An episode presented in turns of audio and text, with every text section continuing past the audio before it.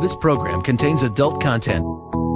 Is there a God? Uh, big atheist. Really? What am I, an idiot? Come on. that yes, it would be nice if you could throw your sins and your responsibilities on someone else. But it's not true. It looks like far left lunacy. I don't believe that it's true that religion is moral or ethical. You don't need to follow anybody! It's not human intelligence! If someone doesn't value logical consistency, what logical argument are you going to give them that will demonstrate that they should?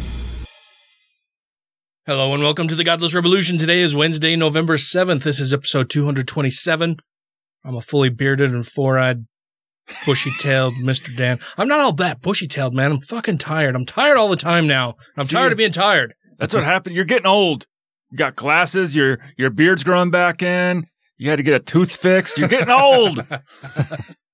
It's what's happened. It's fucking work, man. It's just, it's, I know now why people in high stress jobs, like they take the, they take the job and like, you know, four years later, five years later, it looks like they've aged 10 Yeah. years because it'll fucking do it to you, man. well, I got a shitty week of work coming up. Oh, yeah? I get to work Friday, Saturday. Hopefully, come home Sunday, and then back Monday, Tuesday, Wednesday. Awesome. No, I hate I hate the shift changes where I get like one day off and I'm there for A long time. yeah. Just living at the station. Yep. And if someone calls off on Sunday, I am pretty high on the list to be directed to work.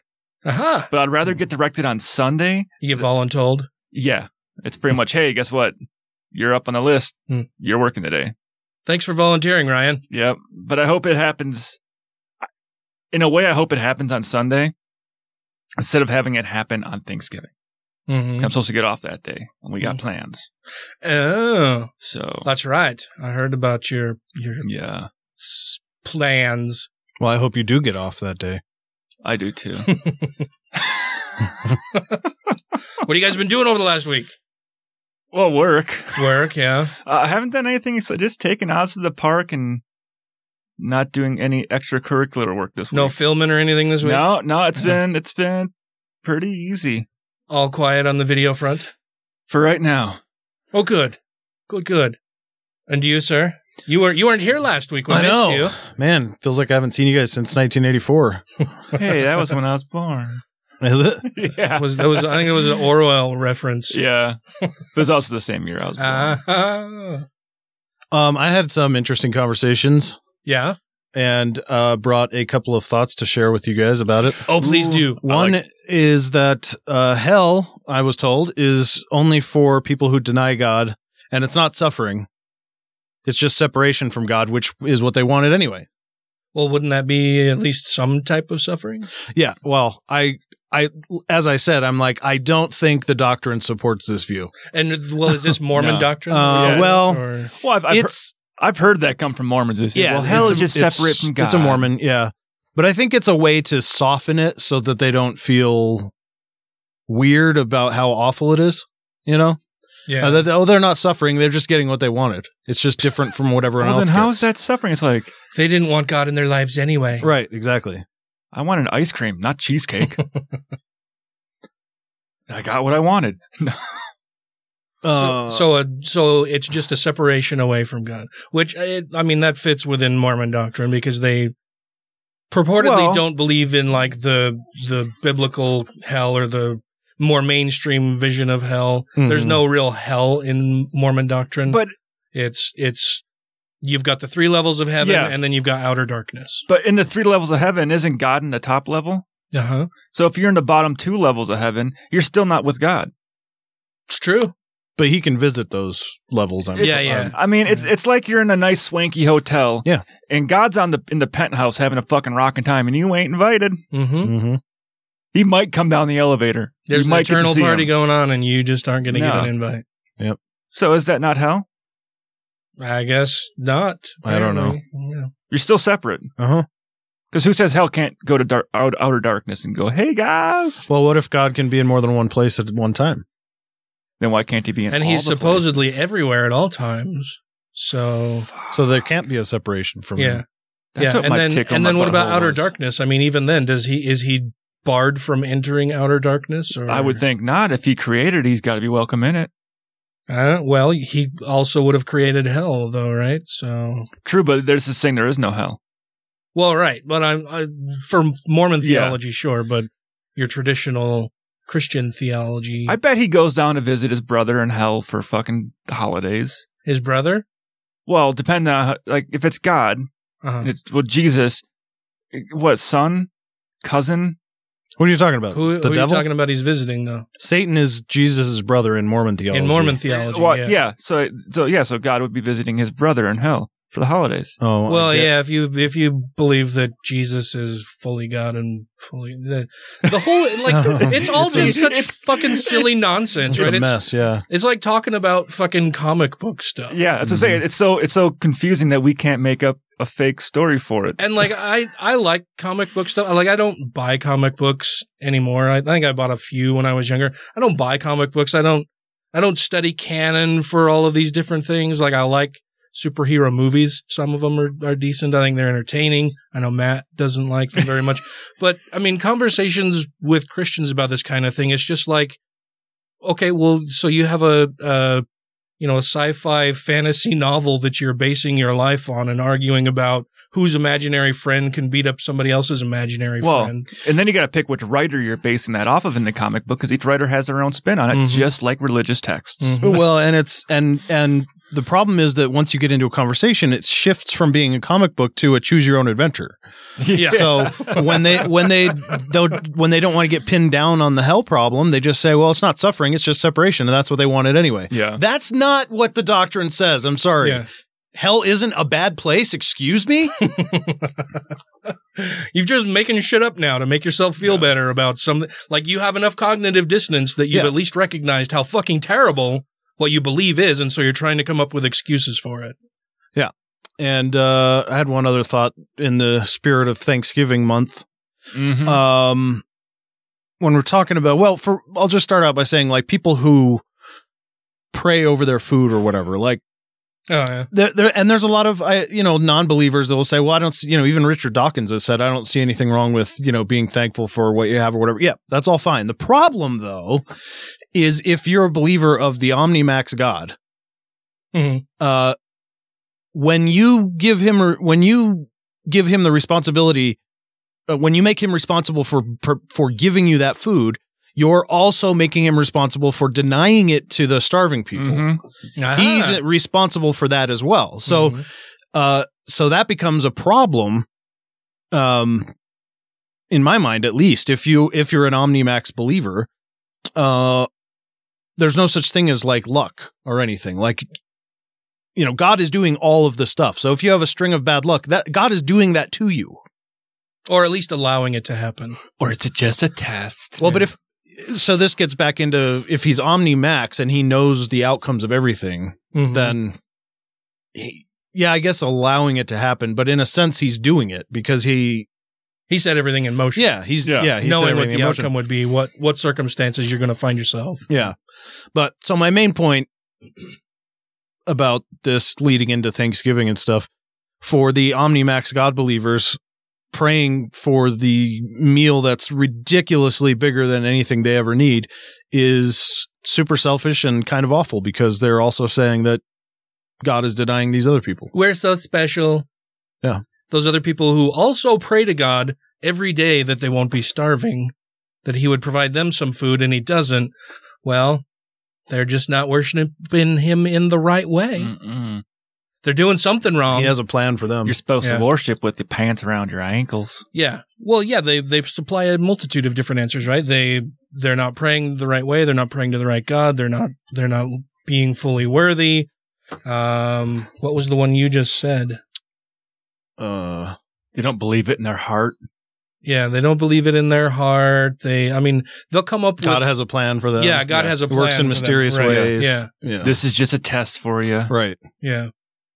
And he unfortunately needs to make, you know, uh, an example of some people in order to teach them and the people who witness what happens to these other people, you know, they need to learn a valuable lesson Right. Rather through than this suffering. rather than just giving them what they need and also giving them the putting in them the experience of having that without going through it. He doesn't do that. He just makes you go through it. That's what pisses me off. Yeah, they say God can move mountains. Your faith can move mountains, but apparently it can't feed tens No. of thousands and millions of people every day. So, what good is moving a fucking mountain? I also especially hate it when some kid dies in a tragic accident. Is there food under the mountain? Ooh, food mountain. But I hate it when people have the the response when like a kid dies in a tragic accident. They say, "God won't give you more than you can handle." Mm-hmm. Well, then why the fuck did God give you a dead kid? Yep.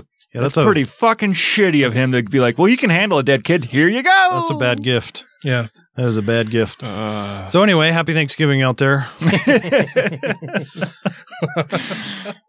Dead and starving children. Uh, I haven't been doing a whole lot. Of, well, I've been trying to rebuild some antique lights up in the main bathroom upstairs. Semantic lights. Some semantic? No, there. Did I say semantic? Some antique, I think. Oh, yeah, some yeah. antique lights, yes. Some antique ceramic lights. Ooh, And because they're ceramic and like fragile. hand they they were handmade and then hand painted.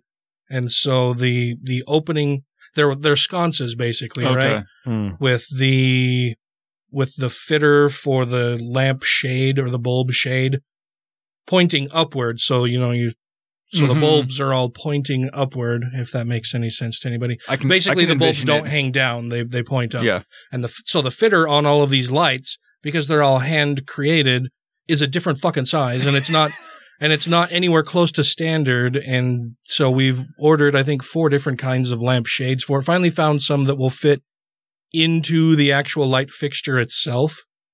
And but the the neck on the lamp shade Mhm. isn't long enough to prevent it from tipping either Oh. way. You know, so they're it's just been a Mm. fucking nightmare. So I'm basically having I've I've had to come up with my own custom way of like rebuilding the guts of the lights and like the supporting screws and the cap screws and duct just- tape. It's been it's been a real uh project for me. Like I've spent more on these fucking lights than than is reasonable, Then- I think. But- y- more than it would have cost to have just gotten a modern replacement. Oh, absolutely. absolutely. Yeah, absolutely. Yeah. And then, yeah. And then, yeah, it's just, it's been a nightmare, but I think I finally have all of the things I need to do it, including I had to go buy a vise because I've got a, I, I bought like a three or four foot section of threaded Pipe? metal to basically create my own screws. Okay. Yeah. So I had to, I had to get a vise. I've always wanted a vise anyway. I, and when I was younger, I didn't have the money Hey. to get a vice, and God's taught us vices aren't good. now now I was able to go and spend the sixty dollars for a decent vice to mount on my workbench in the garage, and yeah, it's just been it's been one thing after another, and like I've gone to the hardware store, I don't know, probably ten different times just to get shit for these lights and trying different things, and then we now we want to. Because they're these old antique lights, we also want to get like some cool Edison style Oh, yeah. bulbs to put I've in got some of those at home. Yeah. So it's just been a real project. I'm hoping to have it done before Thanksgiving when family is going to be here and staying with us. And the first, the first lights, the, the first bulbs that I got to put in there, they're Edison bulbs, but they're also, uh, fairly dim. That's uh, I, I haven't had a bright Edison bulb. Yet. I found some online Okay. that I ordered. They should be here in a couple days, but the, the first bulbs that I got in there are kind of dim and they kind of give off a reddish tint. Okay. Mhm. And Well, you are colorblind. And that bathroom upstairs, like the whole bathroom needs to be remodeled. It has this really fucking awful wallpaper. It's a little funky and- that one. Yeah, Yeah, it's it's really fucking weird. Like the the bathroom absolutely needs to be remodeled. I think it's probably like the only room in this house that hasn't been remodeled or or hasn't been touched very much, at least for Mhm. decades. And so with those, uh, there's four light fixtures in there, and I've only I only got two to where I could put the bulbs in them as I'm testing different stuff to see what works and what doesn't. And so the, the, the light bulbs that I got to put in there, the Edison style, they're kind of dim and they kind of have a reddish tint. It's a really warm, low light. And it looks like a creepy fucking murder room when I turn the lights on in there when it's dark. like, because only one part of it is lit up and it's like this reddish dim light in there with this shitty old like fading wallpaper and those weird ass mirrors that are, they're, Mhm. they're, I mean, they're cool in the right light, but in, in this reddish dim light, It's it's, a like, horror film. yeah, it looks like a, it looks like a scene out of a horror film in there. See, I like I like those Edison bulbs because I got a few of them like in the kitchen light and that hang down Mhm. Because you can see the elements in them. Mhm. Right. That's why I've always liked that. I think they just look neat. Yeah. Are yours the LED version? No, or- they're straight up. The, uh, my, the ones They're I have, they're they're incandescent. They they kind of give off more of a yellowish yeah. light than a white. Well, and the ones I the ones I have up there now are LED, and the the ones that I ordered are also LED, but they've formed the LED parts Into to, the okay. to look like the filaments in a regular Huh. Edison bulb. Yeah, I'll have to look those up. yeah, they're pretty cool. I'll dig them. But there's that, and then work. People at the office didn't recognize me yesterday. I've been I've Hmm. gone to the office, you know, once each week for the last couple of weeks, and the first week, like nobody nobody stopped by my desk or anything. And I think it's because nobody, absolutely nobody recognized me without the beard and with the glasses. And then when I went to the office yesterday, I was unfortunate enough to be sitting in a cubicle where Dampf had a friend in the area that he was coming to visit. And with my new job, I'm I'm on the phone and in meetings like all fucking day. There's there's maybe two hours in the entire day that I'm not on the phone or in a fucking meeting Shit.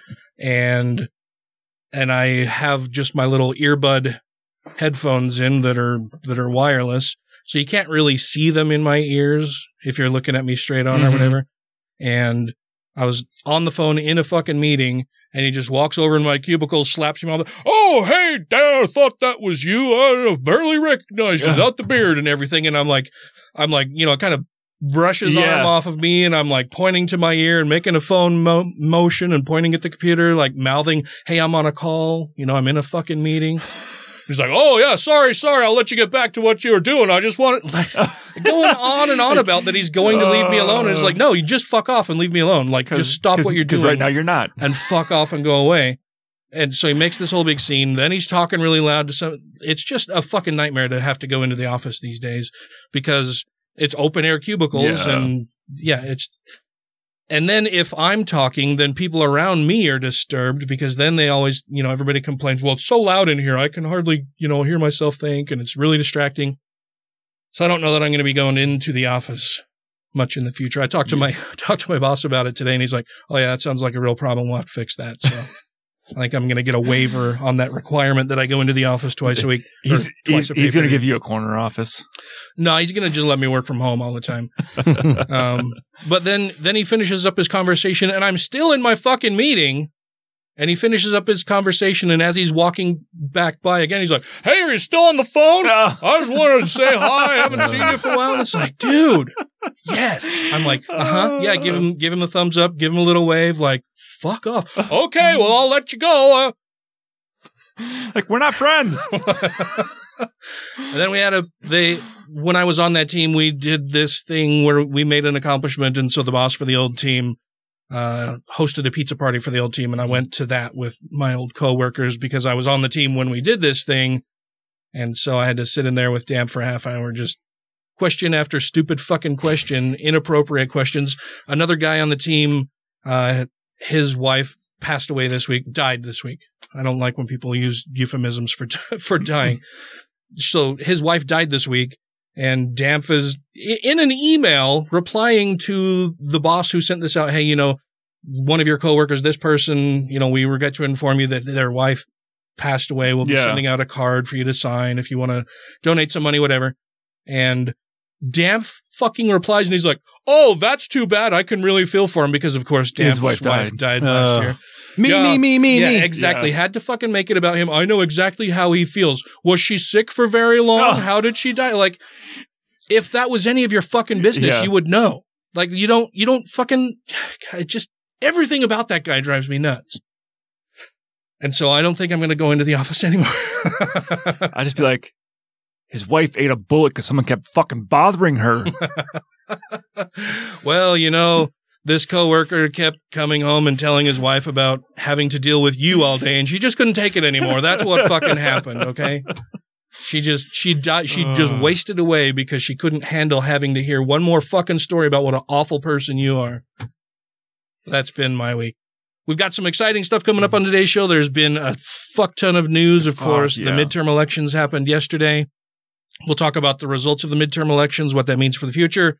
We got Taylor Green coming on to talk with us about that and a recent debate between David Frum and, Steve, Bannon, that there was a big hullabaloo. I mean, ultimately the debate, I thought the debate itself was kind of boring, but, but there was, there was a whole lot of hullabaloo surrounding the debate that I think was ultimately more interesting than, than the debate itself. I thought about when I was watching it, like this kind of goes directly into what, like we were talking about with Tra- Taylor last week hmm about, hey, what kind of platforms do we deplatform people from? Yeah. Yeah, the platform and and then just the way Bannon constructed his arguments and all of the dog whistles that he explicitly said this isn't a dog whistle. Yeah. Bullshit. but so we'll talk about that. Uh talk about some other news stuff if we get some time. Also, I forgot to mention, Ryan, our teams had a competition. Oh, they did? Yeah, Who Oh. won? my team won. Oh. Uh, You didn't even watch? You didn't pay attention or anything? I haven't, I've watched maybe two games in the last Oh. three years. It was like, it was a pretty good game. It was 17 17 into the fourth quarter. I, I, 'cause I, I, I figured they were playing because I had a buddy text me, and go, Hey, your team's going down. I'm like, Oh, they're not doing so well. He's like, Yeah, they're playing. I'm like, Oh, okay. They're playing. So yeah, they're not doing well. Sounds like the Raiders. Yeah, I, I kind of, since I got rid of cable, I haven't watched football at all. Hmm. Oh, the Raiders, man. Oh, Terrible. Terrible, terrible, terrible. Every year I hold out hope. And then within two or three games of the season, I'm like, oh, I guess I'll watch something else on Sundays and Thursdays. Yeah. All right. Let's get to some other stuff. Okay. This is Matt Dillahunty, and you're listening to The Godless Revolution. I blame Tribulation Trump because he's a demon. Yes. Rejoining the Godless Revolution podcast now. So I want to welcome back to the show, friend of the show and super smart, intelligent feller, Mr. Taylor Green. How you doing? Hey, I'm doing well. How are you? Super good. Now I'm tired, man. I'm just fucking tired of everything. I'm tired of fucking politics. I'm no, I'm not really tired of politics. I'm kind of a politics junkie. I'm tired of politics not going the way I want it to go. That's what I'm tired of. Well, I, I hope that part of what I can do tonight is persuade you a little bit out of that stance. Okay. Um, the the wave was a big fucking deal. yeah. Yeah. So so let's Um, so let's talk right. So right now, I believe as it stands, Democrats picked up 28 seats in the House, seven governorships, and have lost seats in the Senate Was it so far. Four? I can't remember. Yeah, but we expected them to lose seats in the Senate. Yeah. Um, like we we were hoping that they would do better than expected and get seats out of the Senate, but we expected them to lose between one and three. Yeah. the one that killed me was the Yeah. Ted Ted Cruz reelection. I, I was Oh, I disappointed, know. but I wasn't surprised. It was damn close. Yeah, I, I, I really, really was pulling for Beto O'Rourke, but, and he, he made a hell of a show out of it. I mean, it, it was very, very close. I think it's the closest anybody's come in a really, really long time there in Texas. I was But- also hoping Rick Yeah, Scott would hundred lose. thousand votes. Yeah. Yeah. Yeah. So I know that there were there was a much larger voter turnout this year than in your typical midterm uh, election season. Do we have any indication of the breakdown of percentage of increase in Democratic votes versus Republican votes? Um, I haven't looked at that metric specifically. I can say that typically a um, midterm is going to have about 20% of the turnout that a presidential election has. Mhm. This midterm had 75% of the turnout that the presidential election normally has, which is insane. Yeah. Yeah, I, I heard another statistic earlier today that said that there were six, roughly six million more votes cast for Democratic candidates than there were for Republican for Republican candidates. So even with a lower voter turnout, they still doubled the number of people. Basically, the difference between Donald Trump and Hillary Clinton voters during the presidential cycle was roughly 3 million, and they more than doubled that in a midterm with no president available. Mm-hmm. When you just look at Democrat versus Repub- Republican voting and voting for those candidates. Right. Right. And I, I think that what we're starting to see, and this is probably like the most pundit response I've ever had up to this point. Um, I think what we're starting to see is um, the decline of the boomers and the rise of, of Gen X and the millennial generation. Yay! Um, yeah, yeah. Oh, I'm with you. Fuck the boomers. Uh, yeah, I, I think that's what we're seeing. In 2016, we saw for the first time that millennials were voting on parity with the uh, boomers. I haven't been able to see any good uh, demographics yet, and I'm sure I won't for at least another couple of weeks. But uh, I strongly suspect that millennials are starting to outperform boomers, and that's going to have profound effects. God, I and women so. too. Um, I, I cannot not talk about women. Their turnout was insane, and no matter the education level or the ethnicity, women are overwhelmingly voting Democrat. Right. Because they're smarter Yeah. than us fucking dudes, man. Well, I don't know if it's about intelligence, but like cap, you know, like republicanism favors men a lot better than Oh, you absolutely. know. That's why Yeah. you get those macho chest thumpers that uh, roll coal and vote Republican. Yeah. Um, so I'm, a, I'm a sophisticated analyst here. so here in the state of No, I was just going to say women's natural predilection is, is to be caring, and that's the Democratic thing. Is Yeah. not my actual view. yeah. So here in Utah, we're still waiting for results in the Mia Love versus Ben, Ben McAdams. McAdams. race. But from everything that I can see and projecting the existing numbers with the rate of return that we're seeing in the different counties, the the Salt Lake County vote for Ben McAdams is insurmountable for Mia Love. President dipshit himself Yeah. today said that Mia Love has lost, though she's not yet conceded, and hmm. Utah County is very is being very difficult in turning over their election results so far. So they still have not called it. I I don't think it's been updated since early early this morning. And they're not going to update it until next Friday. They said, I think. Next Friday? Yeah. Oh wow. they have they have two weeks uh-huh. to, To go through yeah. and certify all the absentee ballots. And they're not going to give out their numbers until they get all the absentee ballots, all of the uh, mail-in ballots, everything checked and double checked and counted. Yeah. Because I think Yeah, I'm, I'm looking at the Salt Lake Tribune, and I'm seeing something very similar. Yeah, I think the writing on the wall is that Mia Love has lost, and they're just going to stall and delay that as long as they can before they have to face what they believe is that awful reality that Mia Love has Mhm. lost. But I, I think McAdams ran a good campaign. I think he's a, a decent guy. You know, we're in Utah, so he's not the most progressive of people, but Yeah. he's a damn sight better than any of the Republicans that we have elected. So he's a what? A damn sight better. well, and, and here's the deal. Um, he will vote, and that means he will vote for the House Speaker to not be Paul Ryan.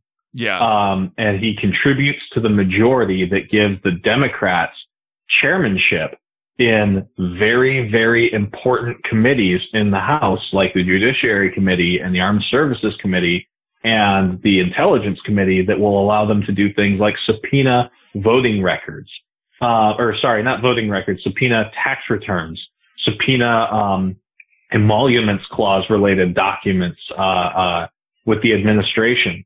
Um, and, and this is the thing that's always pissed me off is that Republicans will look for any reason to vote for their candidate and Democrats will look for any reason not to vote for theirs, uh, forgetting that elections have consequences and owning the House is ridiculously important. Mhm. So I'm glad we learned that lesson this year.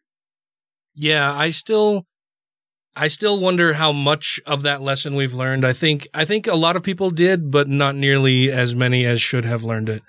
Uh, I mean, it's Mhm. still yeah, we had we had a much higher turnout than in typical years, but still we should we- we should see much higher voting m- much higher voting percentages of the overall populace.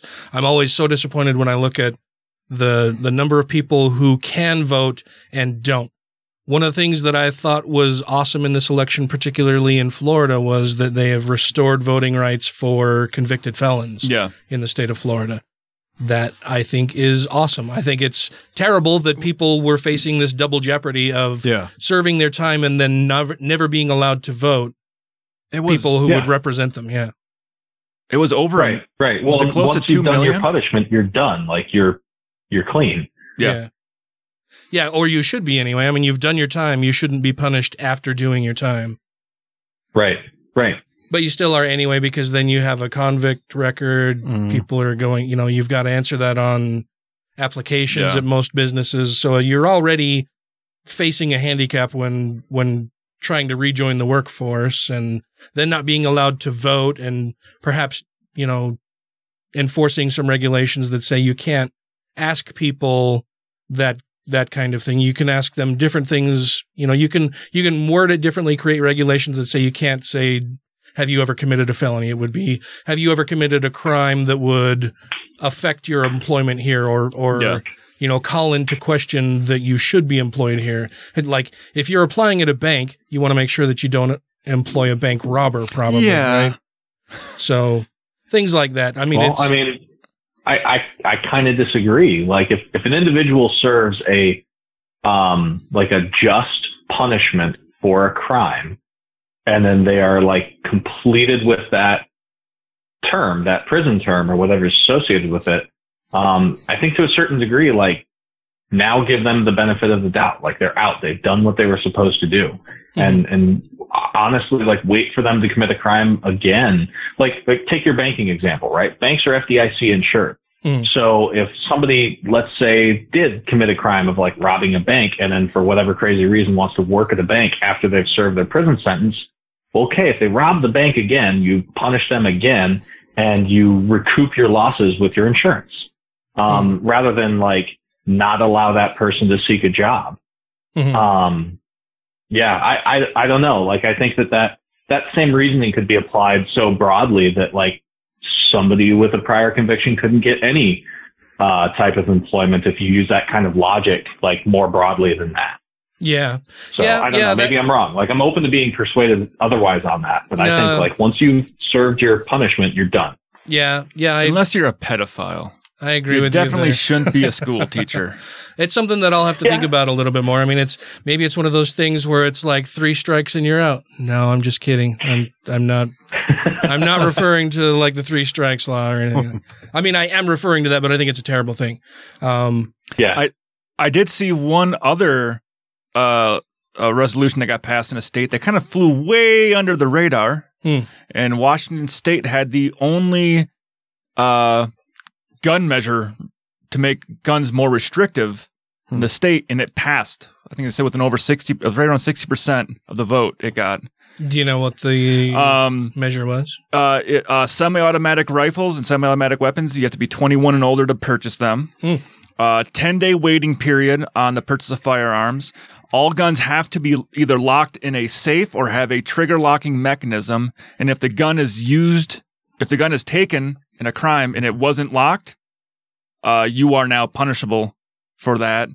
You're culpable. And th- I think that was that was about it. Yeah. So basically saying we want you like you, you, by law you have to keep your guns locked up because we don't want one of your kids getting your guns and shooting somebody Mhm. with them. Mhm. And if your kid does commit a crime with your gun, guess what? You and your child are both fucking going to jail for it. Hmm. Yeah, and and I mean, I like a lot of anti-gun control folks try and say like, oh, what about self-defense? It's like I have a fingerprint unlocked gun safe under my nightstand right now. Yeah. That, yeah, there's no reason not to lock your gun. Yeah. Yeah, well, and I mean, we could implement a lot of technological advances there. Like instead of even having to have a safe for your gun, put put a bioscanning device into the weapon itself that it can only be fired by the owner, right? It's registered to this person. It's got it's got controls built into the gun itself that nobody else can even fire it, even if Well- it is unlocked. And I have seen people that showed that you can actually hack those. well, you can hack anything, but uh, you can hack Yeah. a fucking Well, the guy safe also. The guy hacked it with a magnet. Yeah. He he put a magnet in his palm Yeah. and held it for on the one gun. for one type of thing, sure, but there are other controls they can make. Yeah. and as they Well, I that mean, was- it's, it's an arms race as Yeah. far as securing well, your arms. I think that there's only one major company right now that's making the bioscan things where you got to wear a, a little RFID watch or whatever to unlock the gun, and Well, and that's a that's a different thing. I'm talking about building it into the gun itself. Not something that you have to add to the anyway, that's we're getting way off track here. Um so what what did you find particularly heartening about the election? So the the last data I looked at, um, we've had two big wave years in the last couple of well, the last decade or so, uh, 2006 and 2010. Um, in the wave year in 2006, there was something like a, uh, um, oh gosh, I want to say it was 5.6 or uh, shit, I can't remember that number specifically, but it was somewhere around 5%, uh, or sorry, five points that the Democrats outdid the Republicans, right? And that led to a significant shift in House seats. And then again in 2010, the red wave that happened as a result of the uh, Tea Party movement had a difference in 6.7 points, right? And so that's, uh, I think the numbers come out to where it would be like 46 to 53 kind of deal, right? Um, this wave had a seven point difference between the Democrats and the Republicans.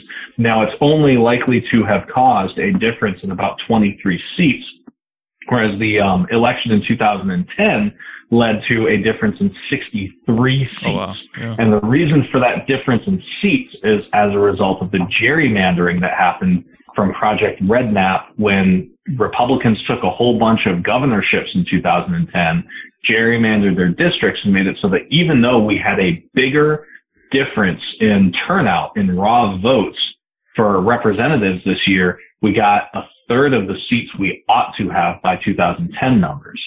Um, so why am I heartened by that?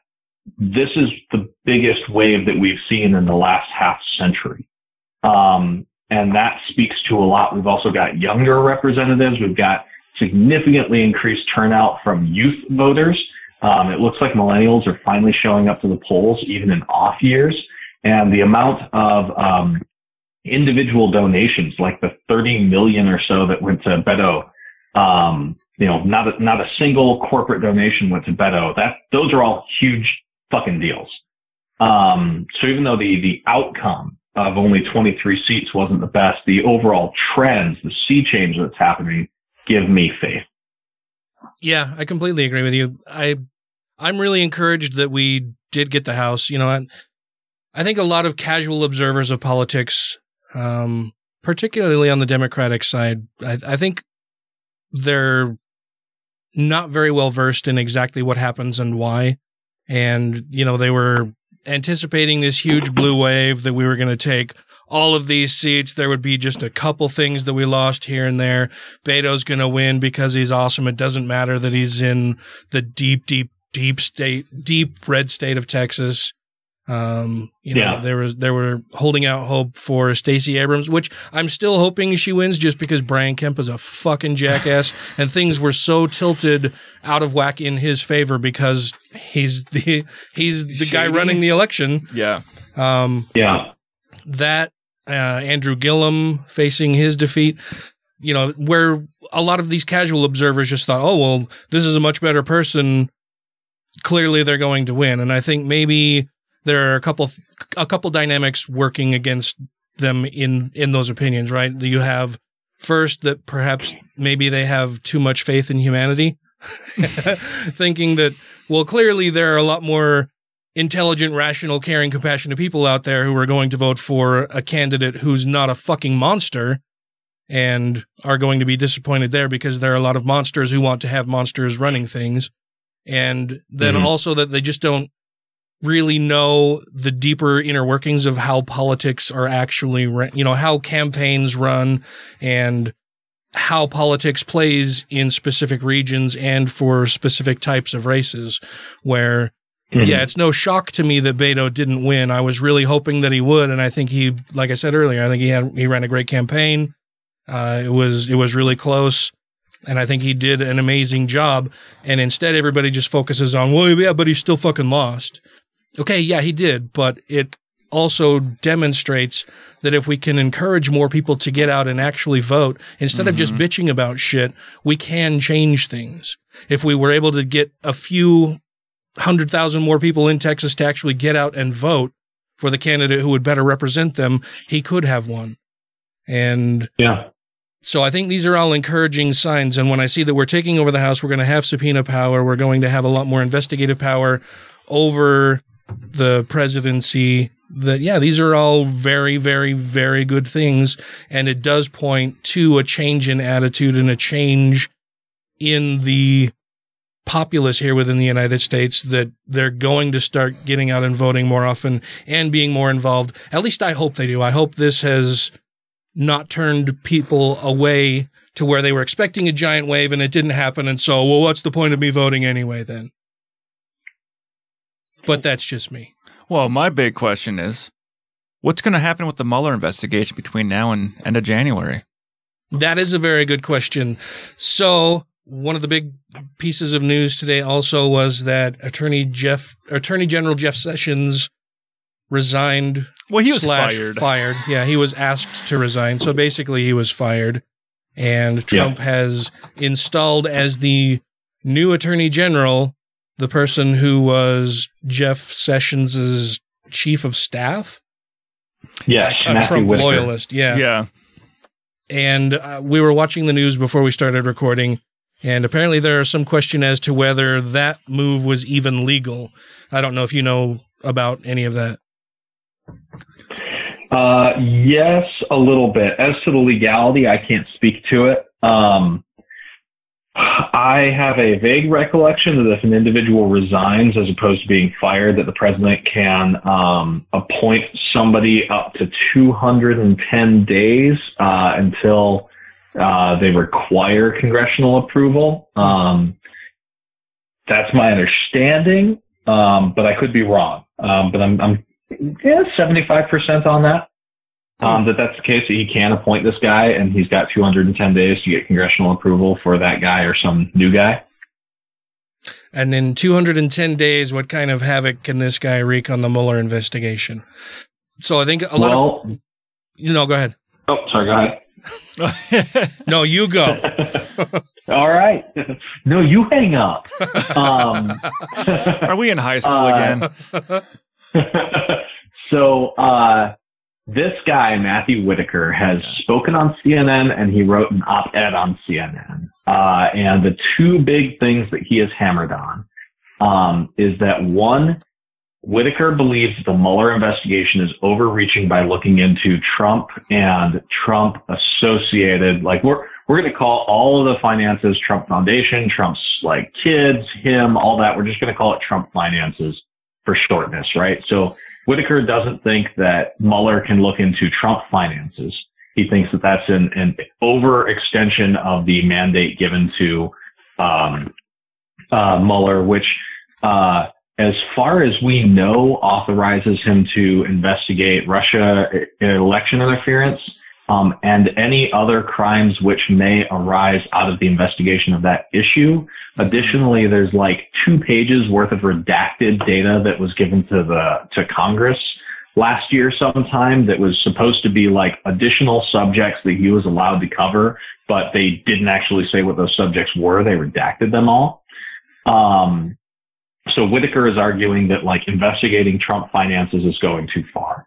So we can expect Whitaker to attempt to rein in any Mueller investigation elements that look at Trump's finances. Now, that being said, because uh, Mueller doesn't really make press statements, uh, his press guy is, is literally famous in parts of the internet for just saying no comment.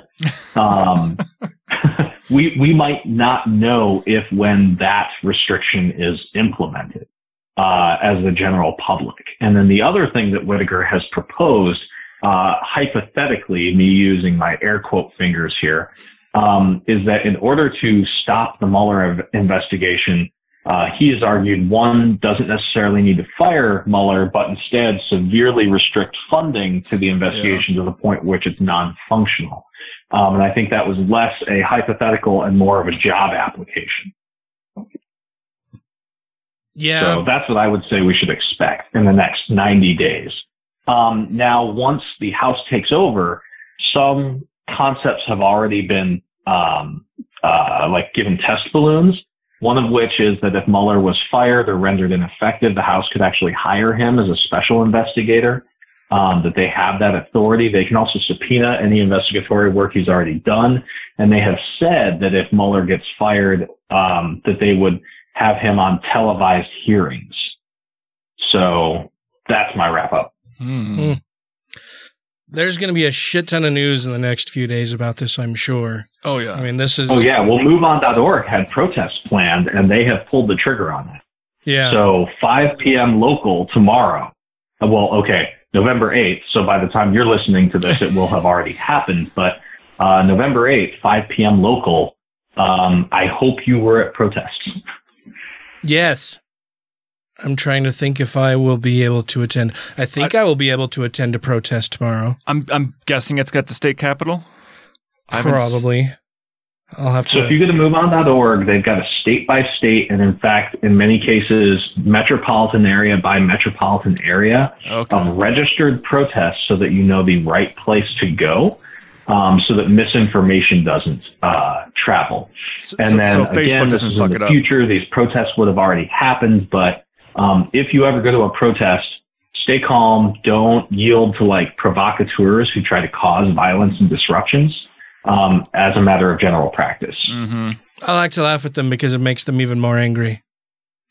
Yeah, th- there was one here where a guy was literally running around with um, American flag and a Trump t-shirt on and a MAGA hat on and like body armor, like running through the crowd up the state capitol road. I'm like, and nobody did a thing to him. They just kind of like laughed at him and let him run around acting like a jackass. And he kind of left because nobody started shit with him. Like he, it looked like he had worn his fucking hockey pads waiting for a fight.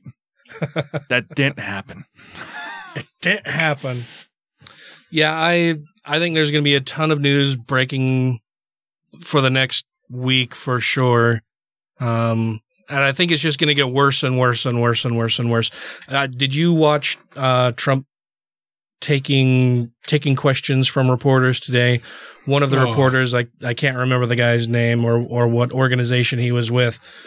But as we were watching the news prior to recording tonight, there was a reporter who asked Trump if you know if if the new Democratic House is seated and they start investigating him and his finances, can can he compartmental can Trump compartmentalize that and still work toward benefiting the citizens of the United States? And Trump actually said on fucking television, no.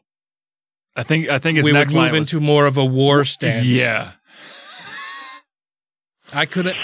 Yeah. Like I, I shouldn't I shouldn't be surprised by the things that fall out of that fucking dummy's mouth, but I, I I am still surprised at just how truly awful a human being and president he is.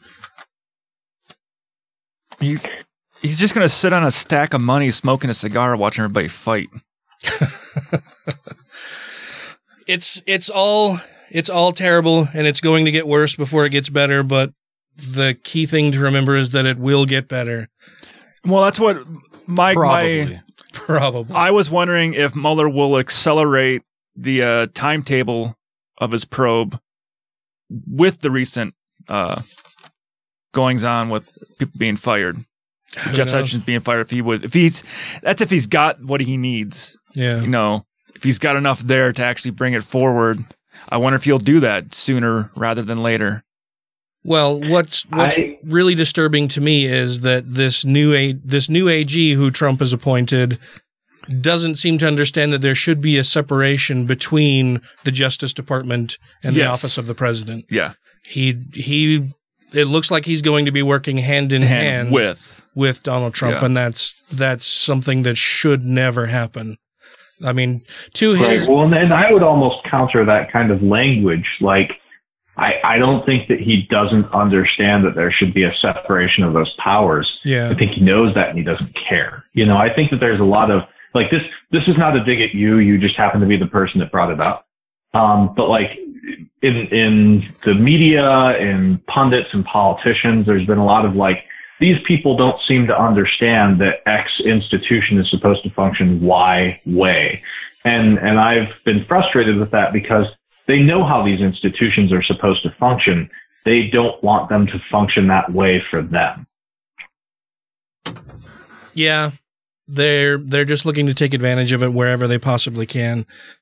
And it's one Yeah. of those things that the the party who you know touts itself as being this this moral bastion, this this league of people who are you know forthright, moral, Yeah. ethical, they're the standard bearers, they're God's chosen people to lead this country are all the most immoral, unethical fucking bastards.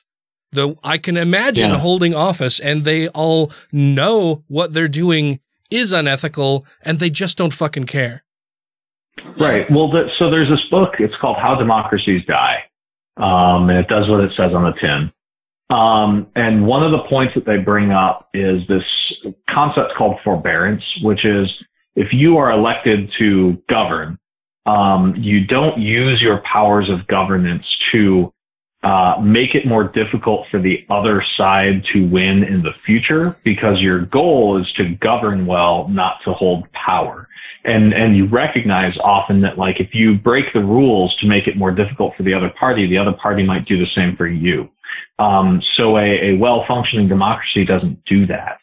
Um, but then we've seen uh, illiberal democracies and, and failing democracies like Hungary, Turkey, Poland um, do things like uh, abridge the freedom of the press, uh, stack courts, um, you know, buy out, not buy out, but but take over control of of industries um, and and quelch free speech.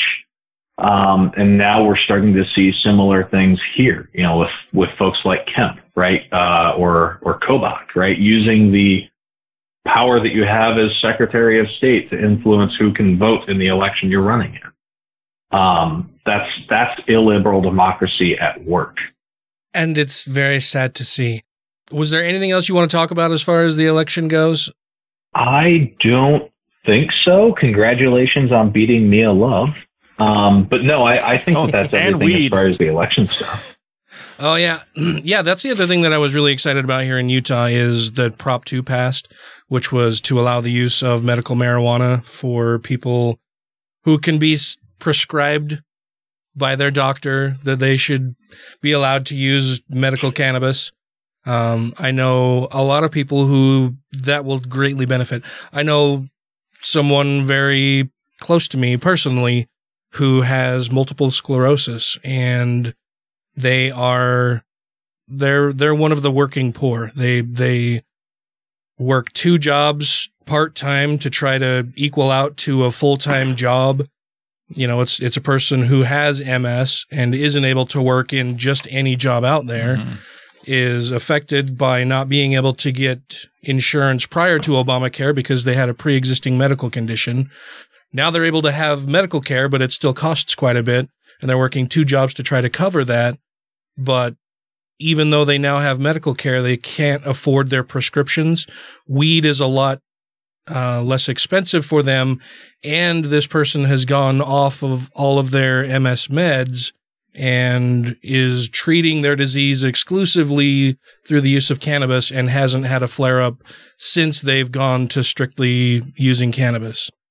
I don't know that that is exactly the best thing in the world. I mean, you would, you would think that your doctor would want you to stay on your medication, but I, I mean, I, I know this person. I see them on a regular basis and they're doing better now using weed exclusively than they were before when they were using their medications. And perhaps part of the problem is that they couldn't afford to maintain their medications. They, like, like a lot of other people here in the United States, their prescription pills. was, wasn't exactly Mhm. affordable for them. So yeah, they would, they'd skip a day or two on Yeah. their pills and try to ration them out because they couldn't afford to buy them every month.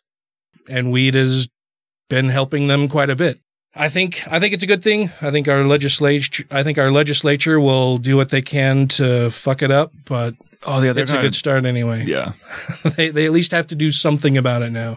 I'm a huge fan of that. Um, you know, I I can't uh, do any stuff like that. I uh, you know I've I've got a history of, of military service and that kind of thing. Hmm. Um, but I, I definitely support that sort of legalization and and honestly research. You know, there's a lot of I've got a lot of very hippie friends who seem to think that weed is a panacea for damn near everything, and it's not. Yeah. Uh, or if it is, we don't know because there's not enough research, and I really want to see more research done, and that'll be easier if it's if its schedule is reduced. Yeah. Um, I feel the same way about mushrooms. You know, there's been a preliminary study that's shown that mushrooms are incredibly effective at treating PTSD. And given that we've been at war for 17 years now, it would be really cool if we had better ways of treating that. Mm-hmm. Um, so I'm a huge fan of those kinds of, of resolutions. Yeah, absolutely. Hi, this is Dr. Hector Garcia, author of Alpha God, and you are listening to Godless Revolution. What does Christianity say? Ah, those laws can be suspended. And in your favor, too, if you make the right prayers and propitiations and sacrifices. There can be a virgin can conceive, a dead body can walk again, your leprosy can be cured, the blind can see. Nonsense. It's not moral to lie to children. It's not moral to lie to ignorant, uneducated people and to tell them that if they will only believe nonsense, they can be saved. It's immoral.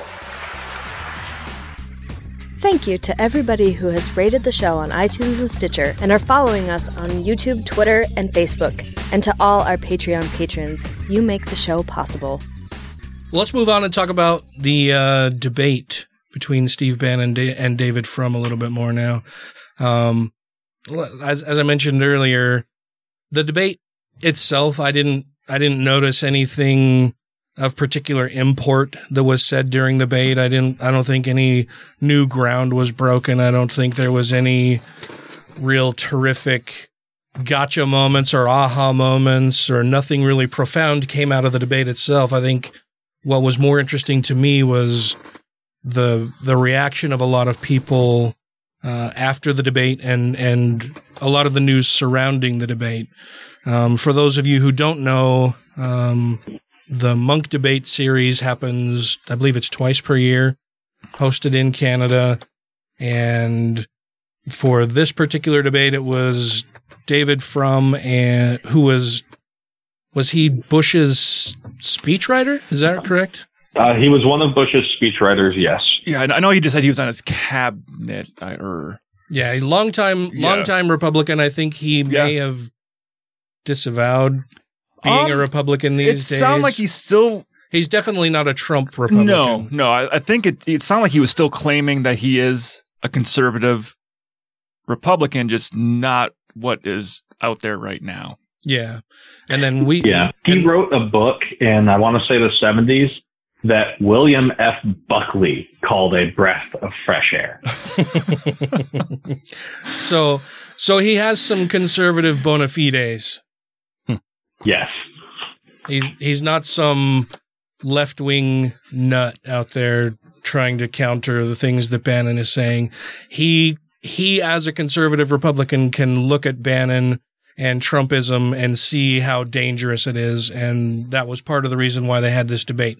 So Munk ho- the the Munk series of debates hosted this in Canada, and they trotted out a new technology that they were using for the first time during this debate.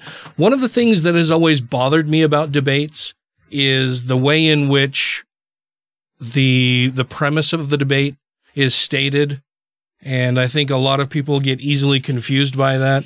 Um, so the the debate was on populism versus liberalism, and I'm reading from the notes that that you've supplied. Uh, but the resolution was that be it resolved, the future of Western politics is populist, not liberal. Uh, speaking on the pro side was Bannon, and on the negative side was Frum. Um, yes.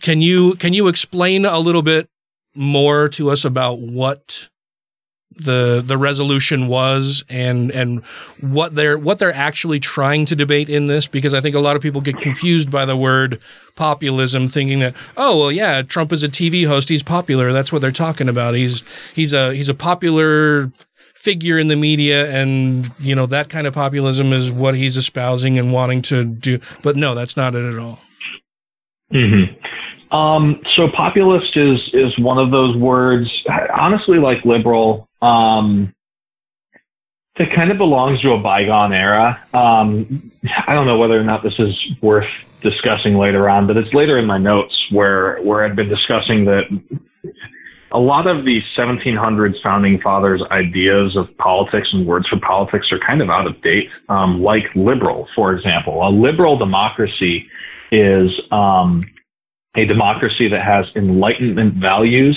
um, by way of rational debate, freedom of speech, uh, you know, certain protections against the government, uh, but also certain protections for the government. Um, it assumes that the majority should rule, but they should rule in such a way as to not disenfranchise minorities, uh, and generally takes a fairly libertarian stance by way of saying that like people should be extended as much freedom as possible insofar as that freedom does not infringe uh, unreasonably upon the freedoms of others. You know, the sort of like you can swing your arm until it hits my face. Um, populism, on the other hand, is much closer to what the founding fathers would have called mob rule.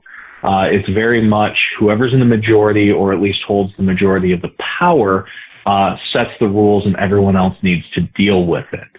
Um, and that's what Bannon was arguing in support of when he, what he called economic nationalism, which is really just a, a euphemism for, um, uh, I'll call it that national socialism.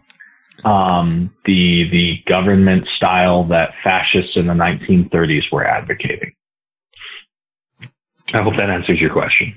Yeah, yeah, it does like I say, one of the one of the things that I find sometimes frustrating about the premise of of a debate is just the way it's worded and who is on the pro side, who is on the con side, and the Munk debate series decided to roll out a a new technology as far as their debates are concerned, where people are given a handheld device where they can vote whether they agree with the resolution or disagree with the resolution. Basically, are they for or against the resolution? Then they also gave them an opportunity to vote on the if they were willing to change their mind and be swayed through the process of the debate. And then at the end of the debate, they hold another voting round to see if minds were actually changed during the debate. Um, before we get into a lot of the the numbers, basically it broke down to I think it was seventy two percent were in favor of of the resolution, 28% were opposed, and uh, opposite of that. Was opposite of that. Okay. So and, and there you go. Like there's there's how shitty those those are presented. Um, I'm easily confused. Uh, so. Were were in negation of the resolution, which meant that they pref- that they think the future is liberal, not populist. 28% were in affirmation of the resolution, which meant they thought that the future of Western politics was populist. Well, how many of those people can we count on for knowing what they were voting for? Right. Yeah. Right. well, they were Canadian. Yeah. Well, and I think that that's part of my issue with it is that it's it's just so clumsily worded and confusing for a lot of people, and they're using this new device that you know they've they're they sat down in the auditorium and they're seeing this for the first time and yeah, it was just, it was clearly prone to error and that played out at the end of the debate, but we'll, we'll get to that point eventually. I'm, I'm betting most people voted either for Bannon or against Bannon. Mm-hmm. Or for and, from. And I, or I hope from, that yeah. most people knew that voting negative meant they were voting against Bannon. Say that again? I, I in the way that Ryan said that he thinks most people thought they were voting either for Bannon or against Bannon, I, I would suspect that the Canadian audience and, and likely uh, more educated audience that they were attending a debate for fun on a Friday evening. yeah. um, probably uh, knew that by voting in negation, they were voting against, Against. Bannon. Okay. So when we get to the actual con, so tell us. I, I'm I'm I'm just viewing your notes here. Why don't Why don't you kind of take us through how you saw the debate?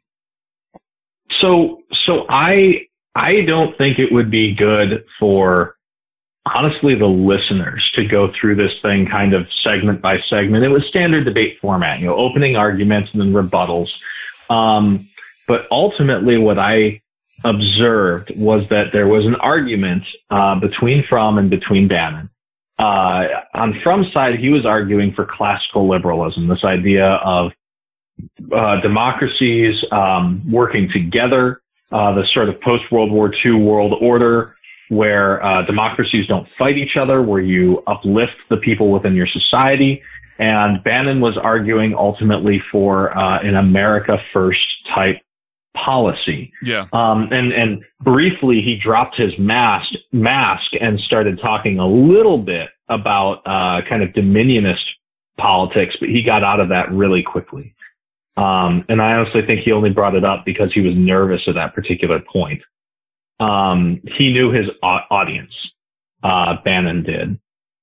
Um, but if I could give you a summary of this debate, it was a couple of old white boomers making boomer arguments using a boomer debate format.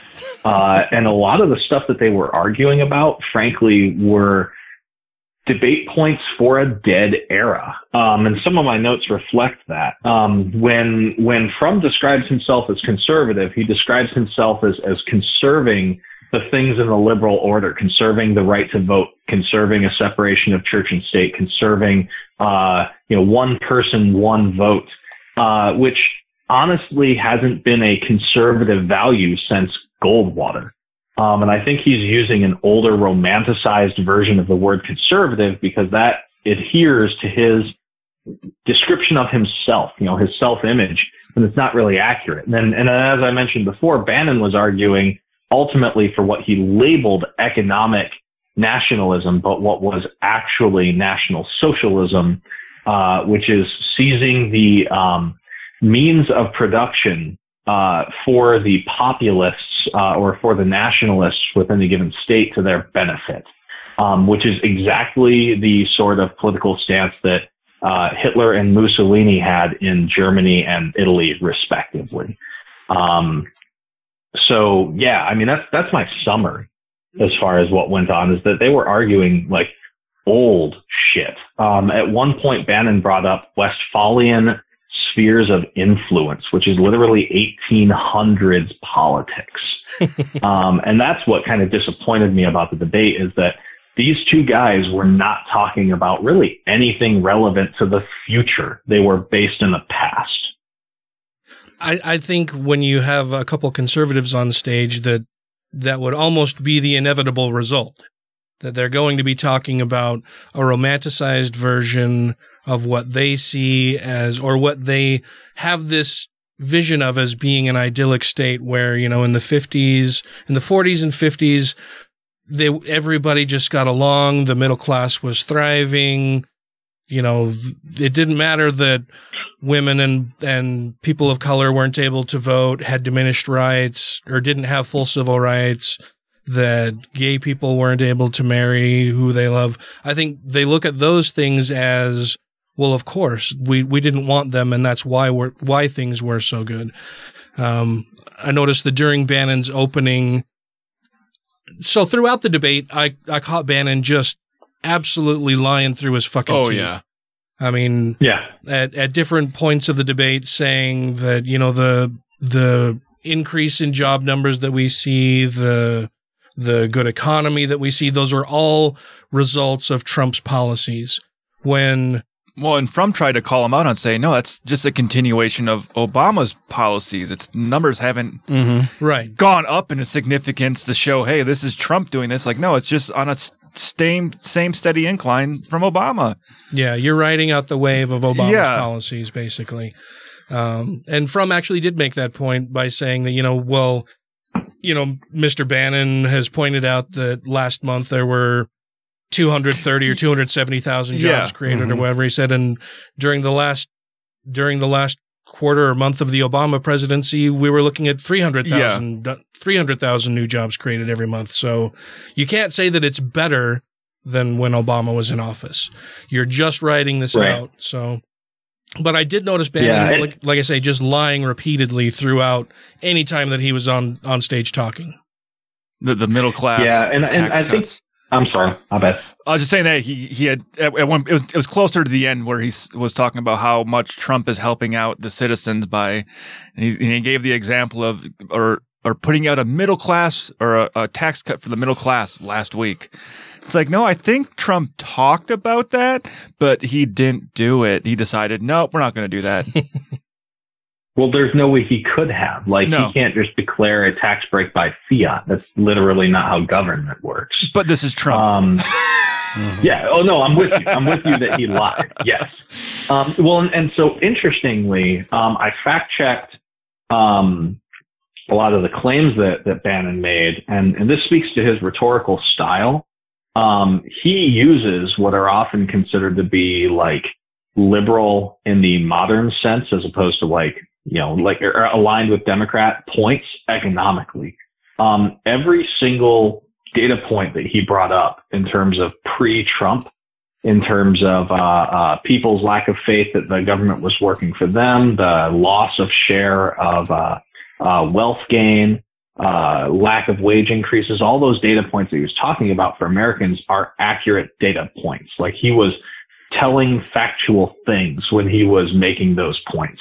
And basically everything he said after Trump was elected was either a lie or a misrepresentation. Um, and it's obvious why he's doing that. You know, he's creating credibility for himself by using accurate points and hoping that people take for granted that the remainder of his points are accurate. Well, I, I also found it interesting when he's talking about the EU. Because at one point he's saying that the EU, you know, with the breaking up of Brexit and all that, saying they just want to be sovereign states like the United States has with like North Carolina or Virginia. And and and my thought with that is like, okay, don't they already have that with the European Union? Yeah, and in fact, the countries in the European Union are more sovereign than the states in the United States. Yeah, and he was he was making it sound like they're trying to achieve what we have here in the United States. Where I'm like, that's kind of what the EU does. The EU is like the federal tax. Yeah. Well, keep in mind that the people who, the types of people who follow Bannon are going to tend to be the like New World Order types. So they're going to have a skewed view of the world as it exists and also a skewed view of the, um, like the legal foundations, uh, under which the federalist government is established. You know, a lot of these, uh, nuts on the like anti-federalist side, you know, your, your Cliven Bundy types sincerely believe that the highest authority that you can assert over an individual is a local sheriff. Um, and he appeals to those people. The, uh, not at this debate, but they will see clips of this. the sovereign So citizen that's, that's types. to whom he's arguing. So what brought the debate to my attention in, initially? Um, I think I, I think I may have heard that it was happening, but what refocused my attention on it was seeing a tweet from Eli Bosnick, uh, from the Puzzle in a Thunderstorm, uh, podcasts. And he had retweeted somebody, uh, who had tweeted that their, their opening tweet says to stop giving fascists a platform to, deb- to debate. It's not a joke. The idea that they'll publicly embarrass themselves in front of an unsympathetic audience is a fantasy that wildly misunderstands the way psychology works. Publicly debating them as a recruiting mechanism. And then this person had posted a link to somebody else's tweet who pointed out that at the end of the debate, um, the, the, the people at Munk had posted the results of the debate as far as post debate voting and their their earlier initial report on the on the voting was that Bannon had swayed Yeah. a huge number of people in the crowd to his side. So later it came out that of course that was absolutely wrong. They had screwed up something in their tabulation of the of the results of the debate and people's what people had voted or how they had voted at the end and that ultimately bunch of hanging chads. yeah yeah and that ultimately the numbers were exactly the same as they were heading into the debate. Um and when people were pointing this out to the person that Eli had retweeted the the person in question just kept doubling down and saying well okay well that that doesn't really matter. But clearly from their initial tweet i mean that was that was what they opened their tweet thread with was pointing at the statistics of the final uh, debate results and saying this is why you shouldn't give people a platform because they easily sway people because you know they they understand better human psychology and blah blah blah. But then when people pointed out, well, that's not really what happened. The numbers didn't change. This person just kept doubling down and saying, okay, well, that's not really the whole point of this when clearly that was why they, they Yeah. opened the whole tweet thread in the first place. Uh, what are your thoughts on that? I'm mixed. Um, I, I, if I had only seen the opening arguments, I probably would have agreed with you. Um, Bannon looked really good in his opening argument, um, especially in light of the protester who was applauded off stage. Um, in terms of some of his retorts, uh, he made a point. Uh, he made some point and a single person cheered and he said, thanks, mom, uh, Yeah. which drew applause. Uh, because it was funny, right? Like it doesn't matter who's saying that, that's funny, right? Yeah. Um, and so it humanized Bannon. And I was, I was a little worried about that. Um, because then after that, David Frum looked bad. Like he was, he was shaky, he stumbled over his lines. He carried his notes up to, uh, up to the stage with him when he was giving his opening arguments. And, and from a rhe- rhetorician's perspective, like that's bad. Like he looked worse. And then the rebuttals started happening and that radically reversed. Bannon looked like shit for the rest of the debate. Um, which is good. I mean, ultimately, like that's the goal, right? If you've got a fascist who's got a platform, hopefully you can make his ideas look as bad as they are. Uh, and largely that happened. He was laughed at a lot by the Yeah. audience for making obvious lies or hyperbolic statements. Um, in the end, I think that because his audience was able to laugh at the points he was making, it was probably a net benefit that he spoke. Um, but if it for some reason had like just been their opening arguments or had been a somewhat tighter debate format where they weren't really allowed the opportunity to directly rebut each other, um, yeah, that could have gone bad. Like that could have made Bannon look much better than he deserved to look in front of an argument or audience. I'm not sure what you mean by you agree with me or don't agree with me, though. Ah, um, I think that in a one-on-one debate format, um, that I agree with Frum debating Bannon. Be it resolved that Bannon should have debated Frum. well, I mean, we, we we were t- talking about this last week a little bit as far as the the deplatforming. Right. Uh, Right. Like I don't, I don't dis, or I don't agree with deplatforming. Yeah. Go, go back and listen to last week's episode where I was on because we talked about this at, Yeah. at some length. Um, I, I am okay with, um, people who want to speak, speaking in, as long as they're invited. You know, I don't think that you deserve every platform. Uh, and if a university or a debate, you know, a debater doesn't want to speak with you or let you speak, they're under no obligation to do so. Yeah. Um, It's it's what are called deliberative enclaves that I think should be shut down, and uh, this debate was not that. Yeah, and I I think this this debate where both people are willing to to sit down and have a conversation like that is the perfect place for these kind of discussions or arguments or thoughts to be put out there. So that way there is a counter to a negative uh spin on stuff for anything. Yeah, well, well, it, Yeah, it gets a person to stand up on a stage and defend the arguments that they're making. You know, you can broadcast an argument without really defending it, and people might just see your pithy line and say, "Yeah, I agree with that." But if somebody can call you on your bullshit in a debate format and you can't defend it, that makes you look like ass. And there's no way to filter that. You know, most people who watch debate watch the whole debate. They don't just watch the highlight clips. There's Yeah. a lot more opportunities to look good and make it impossible to get cherry picked highlight clips in a in a debate. And I did think that uh Bannon actually in my opinion I'm like I've never watched him debate before.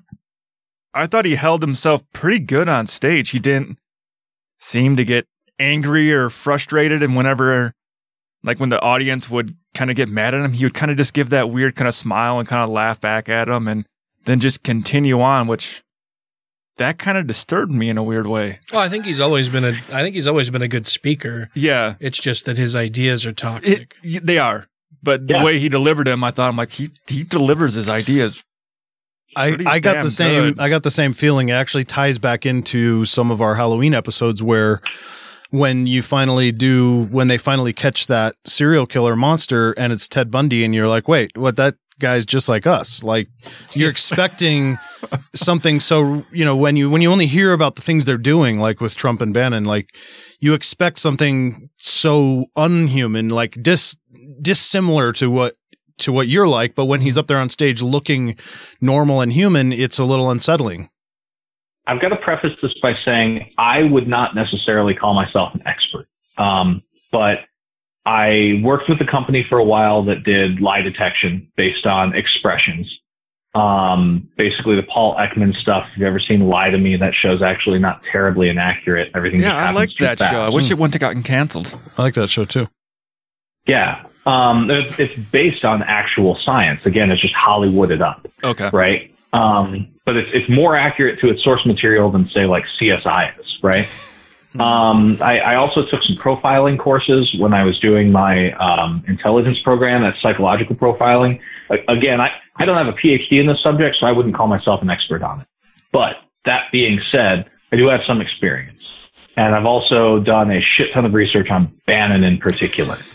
Um, and watching Bannon debate solidified for me a assessment that I've been kind of building for quite some time.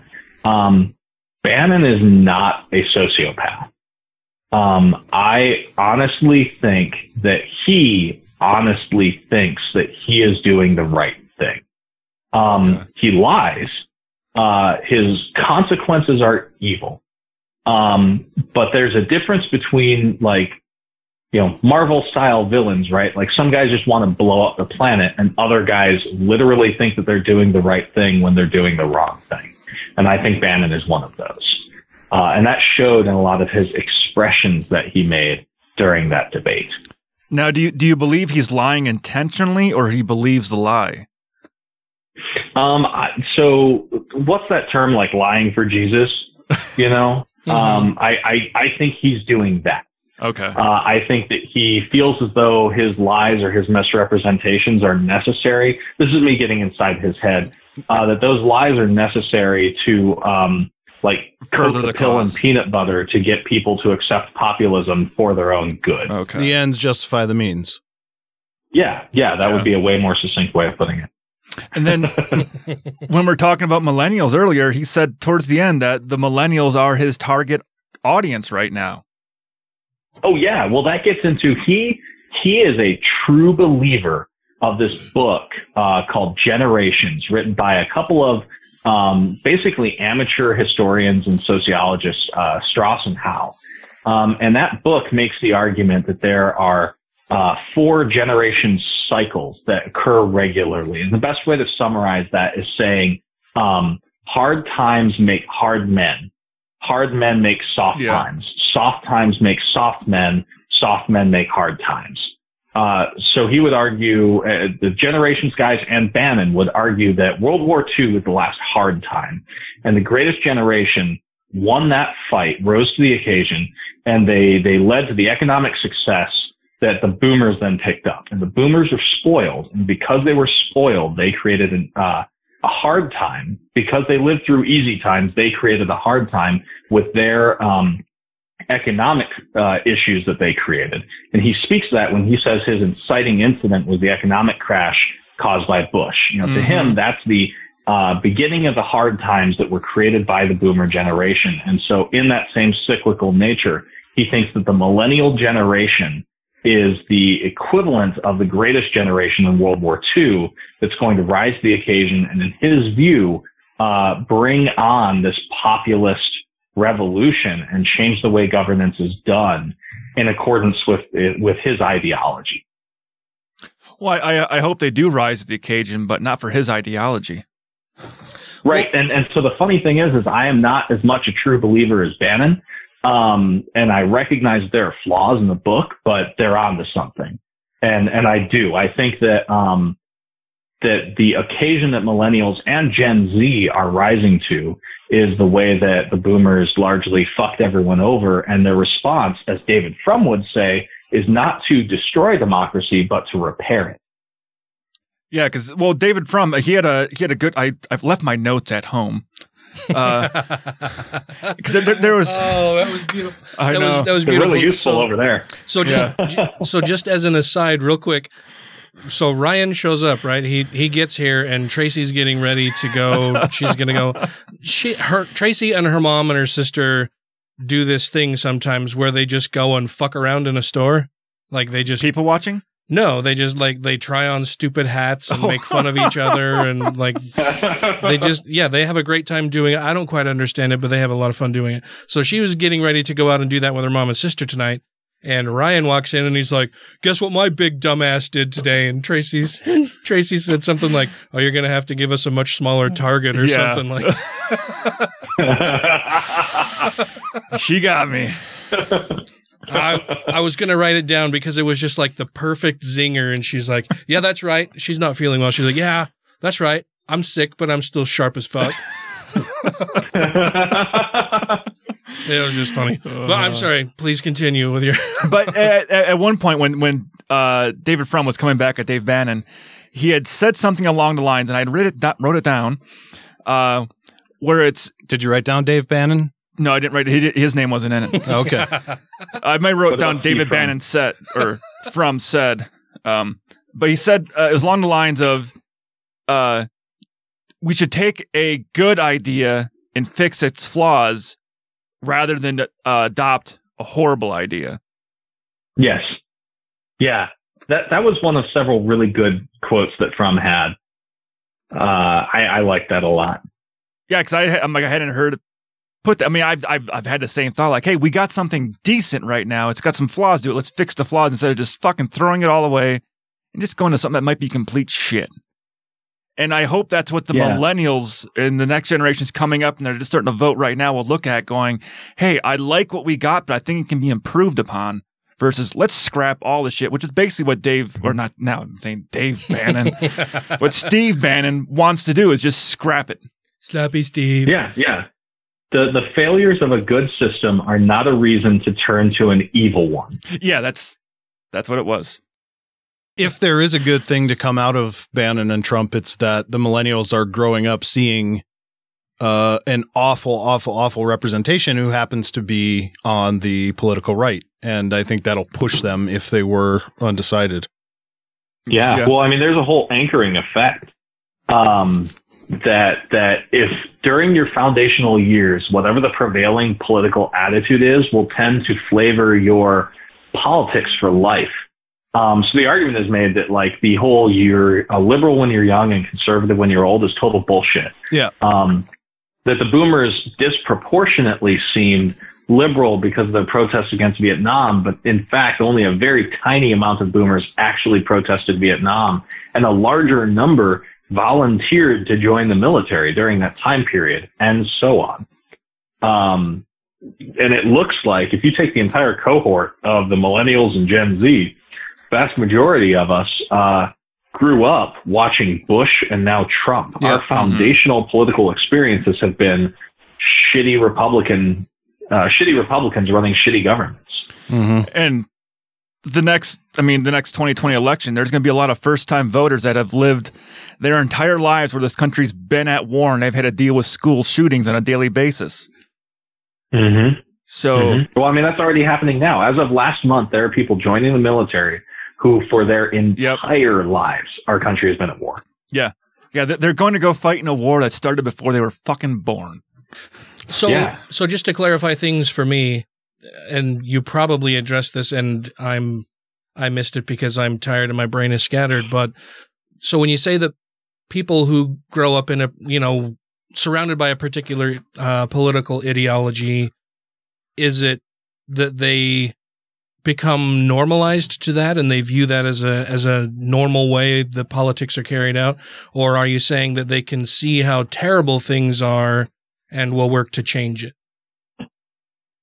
Um, so, uh, um, I'm trying to think of how I want to phrase this. Uh, it's called political generational theory. Um, fuck, and I'm not going to try and read this out loud on the spot. But basically, um, based on the circumstances of one's foundational years, roughly defined as like from puberty until adulthood.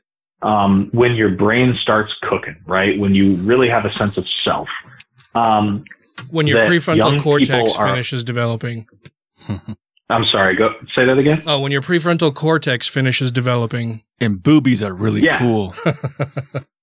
I thought that sentence was going a different direction, and I'm really glad it ended the way it did. Uh, uh, um, yes.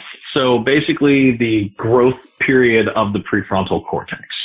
Um, so during that time period, crazy young people are aware of their surroundings uh, and they consider them. And so if they see good leadership or bad leadership, um, and especially bad leadership, that will stick with them. So if they see a given individual or, or group of individuals being fuck ups, uh, that will stick with them. So my assessment would be is that you're going to see lifelong adherence in general to the Democratic Party or its equivalent um, by millennials and Gen Z. Now, I'm not saying all of them are going to be Democrat voters, but a larger proportion of them will be than would otherwise if we hadn't had the colossal fuck ups of the Bush and Trump administrations.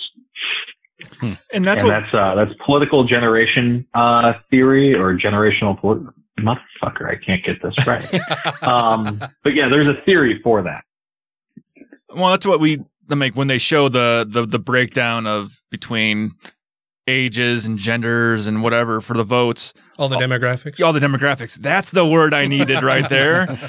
Um, that the younger voters do tend to vote more uh Democrat.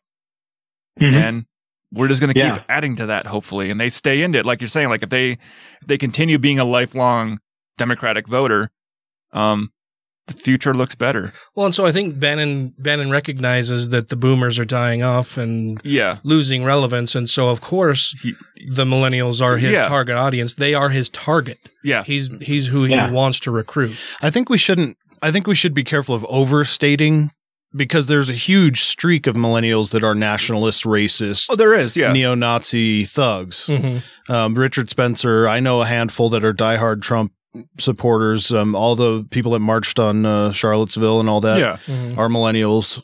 But by the numbers, right? They're they're outnumbered nationally. Yeah, but significantly. Um, I mean, in, in the single digits of people uh, support that And, uh, based on numbers I've seen. and since Charlottesville, a lot of those people have gone underground. Yeah, well, not They just died? underground. Um, literally scared out of the movement. Um, prevailing violent extremism theory argues that individuals who would be prone toward like violent extremism uh, tend to basically be looking for off ramps. Uh, they are trying to find ways, subconsciously, of course, to de-radicalize, and whether that becomes a new relationship or a new source of identity, community, and purpose, um, whatever it may be, most people will take what's called an off ramp as soon as the opportunity presents itself. Uh, and it's, it, the study of violent extremism looks a lot more at the people who don't take those off ramps than the people who do because of how much people tend to take those off ramps. So Charlottesville was a massive off ramp for a lot of people prone to that sort of, you know, modern blend of, of nationalism. Yeah. I think the de- like I said, I think the debate was interesting, but not groundbreaking. Um, I think it was good that Frum was able to counter Bannon's points pretty well and pretty handily. Yeah. But yeah, it was. uh, Had had I not seen a lot of people freaking out about, oh well, this is how incredibly gullible and stupid people are that Steve Bannon can so easily sway them. You know that in an hour and a half's time, he's turned a bunch of people into Nazis. I was like, calm down, calm down, calm down. It's going to be okay. Hi, I'm Taylor Green, sometimes known as Alexander Scholl, especially back on episodes 151 and 152, uh, back in April 2017, where I talked about Steve Bannon. So, if you liked our coverage of that debate, go back to episodes 151 and 152, where Dan, Ryan, and Matt delivered a profile I wrote about Steve Bannon, and you can figure out how bad a guy he really is. A presidential press conference elicited the same reaction you get from people who just watch someone shoot fireworks out of his arse. Which, when you think about it, is actually fitting. Because whenever Trump speaks, what is it essentially other than just random sparks and flames sputtering noisily out of a damaged arsehole? If you have questions, comments, concerns, compliments, corrections, criticisms, or concepts for content, contact the show via email at godlessrevolution at gmail.com, by text or voicemail at 330-81-REBEL, or Twitter the twatter at TGR Podcast. Thank you! So I want to move to a little bit of a, a correction, maybe. Um, yeah. Last week, last week, uh, when we were talking about Dan crushed my hopes of good future stuff. when we were talking about how to get people to change their minds and you know do we do we need to break up these deliberative enclaves do we need to deplatform people how can we stop this rising tide of fascism nationalism nazism all of the all of the bad isms that are out there that are illiberal that are really not good for anybody but those in power. Uh, Ryan had mentioned who he I think I think you said something about well there was that there was that black preacher guy or there was yeah. there was there was there was a guy who had gone and befriended spoken to, the yeah, befriended KKK members and was KKK getting their robes. right right right. And that you know maybe maybe it's having those you know one-on-one dialogues with people where you can uh, better persuade them. You can show them that you're not the enemy, that you are a human being, that you can have these relationships built with people on opposite sides of the fence and still be able to work work things out and bring people out of these harmful ideo- harmful ideological stances. And it was it was your indecision or not knowing or questioning whether the guy was a preacher or not that while I was editing the show, I decided, oh, well, while I'm doing the show notes, I should figure out, is this guy a preacher? Where is he from? What was his name? Give a little bit of history as I'm adding this information into the show notes that I ran across this article from Medium, uh, from writer Justin Ward. It says Daryl Davis makes a new friend. And I'm, I'm going to read, if not all of the article, quite a, a large portion of it. Um, it starts out with a picture of Richard Spencer posing with Daryl Davis. Daryl Davis is the He's the guy I was referring to last week. right who had had Klan members turn in their robes. To. Yeah.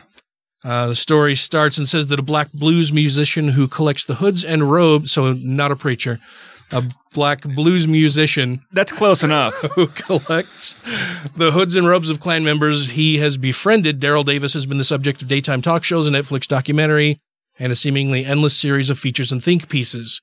His name is often invoked in arguments about the proper response to resurgent white supremacy in the Trump era, which breaks down into two positions dialogue versus confrontation. Should we defeat them in the streets or in the marketplace of ideas?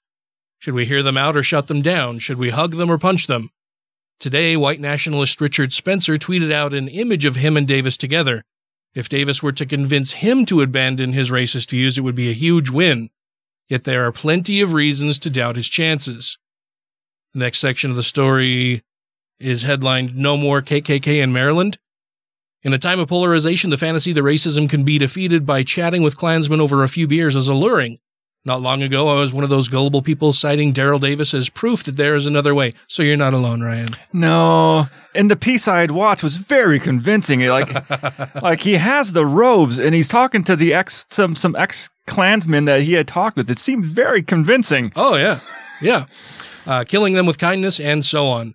But the events in Charlottesville changed that. One of the many episodes of violence at the Unite the Right rally was an incident in which a man named Richard Preston fired his gun at a black counter protester. Preston, Imperial Wizard of the Maryland based Confederate White Knights, is another one of Davis's quote, friends. Ah. Davis appeared as a character witness at his preliminary hearing last December, where a judge charged Preston with the crime of discharging a firearm within 1,000 feet of a school, a class 4 felony, with six being the least severe. Wait, he didn't get charged with trying to trying to shoot at a person, but shooting too close to a school. Well, I think they probably, I mean, you can't, necessarily prove intent. Okay. Right. So, uh, given the circumstances as well as Preston's prior arrests for rape and assault, the charge seems a little slight or a little Yeah. light. Sorry. And it's hard to imagine such leniency had absolutely nothing to do with the testimony of someone like Davis, a guy famous for for supposedly putting Klansmen on the road to redemption. The size and activity of Preston's organization, which now has 11, which now has chapters in 11 states, undermines Davis's core nar- narrative. The Netflix documentary Accidental Courtesy, Davis gets into heated arguments with Baltimore Black Lives Matter activists who are rightfully skeptical of his claim that, quote, there is no more Ku Klux Klan in the state of Maryland. And then it's got a, a couple quotes here from that. And it quotes first person as Rose. So, since 1990, which is longer than I've been alive, you've been trying to infiltrate the Klan. But what does that do for people? Davis replies, Well, I'll tell you what. I'll tell you what it does, okay? The state of Maryland had a large Klan organization. When the Imperial Wizard, which means the national leader, when he turned in his robe to me, the Maryland Ku Klux Klan fell apart. Story continues and says Davis is referring to his friendship with Roger Kelly, an Imperial Wizard of an earlier Maryland Klan, group. But after that group dissolved, the Klan reconstituted itself under Preston's leadership in 2013. In the same year that Accidental Courtesy came out, Preston was on the road holding rallies in Pennsylvania and Indiana, steadily building his organization.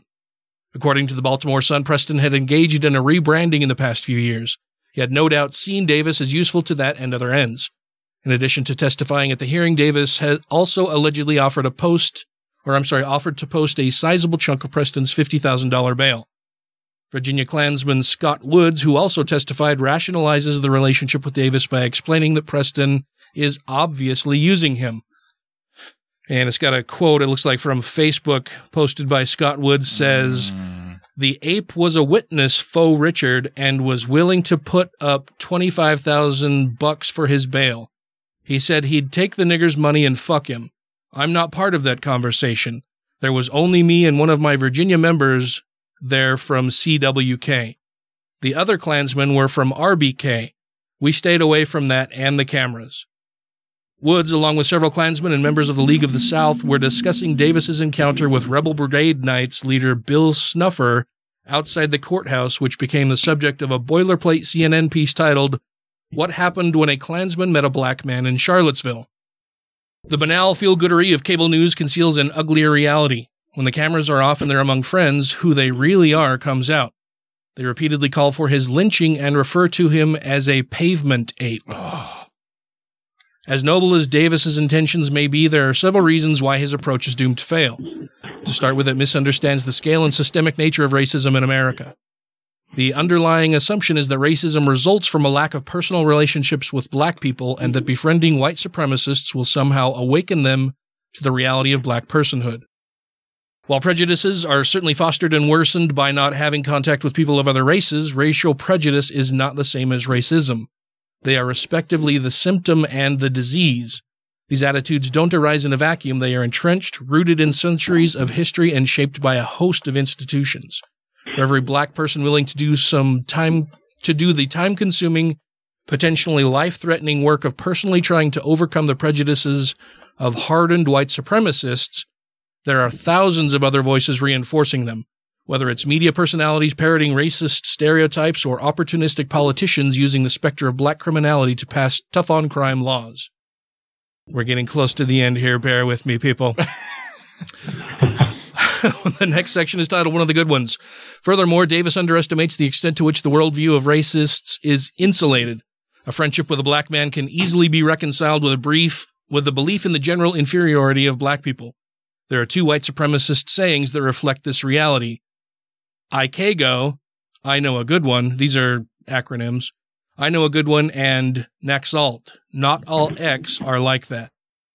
To quote the definition of Paul Kersey, operation, operator of the racist blog Stuff Black People Don't Like, ICAGO means, quote, the fallacy that not all blacks are the same, therefore black people are the same as whites, end quote. A number of media outlets have said Davis uses cognitive dissonance to challenge racist beliefs, but racists, racists have other ways to resolve this mental contradiction. They simply declare that every good one is the exception that proves the rule. One scene in Accidental Courtesy illustrates this perfectly. In it, a Klansman calls white reporters nigger lovers and then subsequently claims he would fight side by side with Davis as a brother. In another, Dallas sits beside a former Klansman and laughs while he tells racist jokes. As for Richard Spencer, his beliefs are even less likely to change. While I'm sure this trust fund baby who attended a private school in an affluent Davis suburb probably hasn't been around black people much, I doubt that's his problem. He spent the better part of his life formulating, formulating his identitarian ideology, and I don't think gabbing with Daryl about Jerry Lee Lewis is going to change his mind. Spencer is a grifter, a glib charlatan who uses Orwellian turns of phrase like peaceful ethnic cleansing and voluntary self deportation as euphemisms for genocide. In other words, he's exactly the type of sociopath who would manipulate an icon to liberal moderate, moderates to help further normalize his extermination, exterminationist agenda. What has been the effect at stopping the bar fight? Direct action. Organizing to contest their access to public space, bankrupting them through litigation. Spencer said as much himself. But even if, Davis, even if Davis's success rate were 100%, there's the question of cost versus benefit. The activists in the documentary rightly pointed out that it's a waste of time and energy that could be better spent organizing against the bigger, syst- the bigger systemic problem of racism. It's hard enough convincing the general public that Black Lives Matter, much less people who are violently opposed to the idea. So, yes, unfortunately, everything is not sunshine and roses and puppies with. Well, that's with this guy. Davis that doesn't does doesn't things. mean we we can't still try to talk to people. Oh, sure. I'm not saying that we should stop trying, but I'm I'm saying that yeah, Yeah, he's he's not a good example to use anymore. maybe not the best example. I mean, it's it's it's lovely and it's encouraging that he's willing to try. Uh, I think it's unfortunate that he's being used, being being used and made made the made a fool by Yeah. by these disingenuous fucking racist bastards. So Yeah. Well, I mean, speaking from experience, um, you know, when when I had my You were- military school, you were a black guy? Um, what's that? You were a black guy once? Yeah, when you were a poor black child. Uh, no, but I was a racist who became less racist through interaction with a black guy. Oh. Um, yeah, yeah. So I, I was very much alt right before alt right was a thing back in the mid 2000s. And due to a variety of other disciplinary issues, I was sent to a military school. Um, I had two different roommate situations. Uh, during the first roommate situation, he was a white guy, and I had no problem literally reading Mein Kampf in my spare time. Um, when my roommate was changed uh, during like the semi-annual shuffle that they did, my new roommate was uh, an African American from Haiti, um, and having to like work with him, uh, you know, in terms of like passing room inspections and that kind of thing, significantly changed my views. Um, that being said, I continued to hold a lot of racist views for several years after that. You know, it was the next year when I went back to a high school in St. George that I ran a student Congress bill to literally build a wall and deport all the Mexicans. And this would have been back in like 2004. Um, and it was through getting my ass kicked in debates uh, that caused me to start to reverse those views. So I don't, I, on the one hand, I agree that like interacting with people who are different than you helps. It takes concerted effort. And I don't think that you're going to have like a miraculous conversion of anybody, you know, and I can speak from some experience in that. Yeah.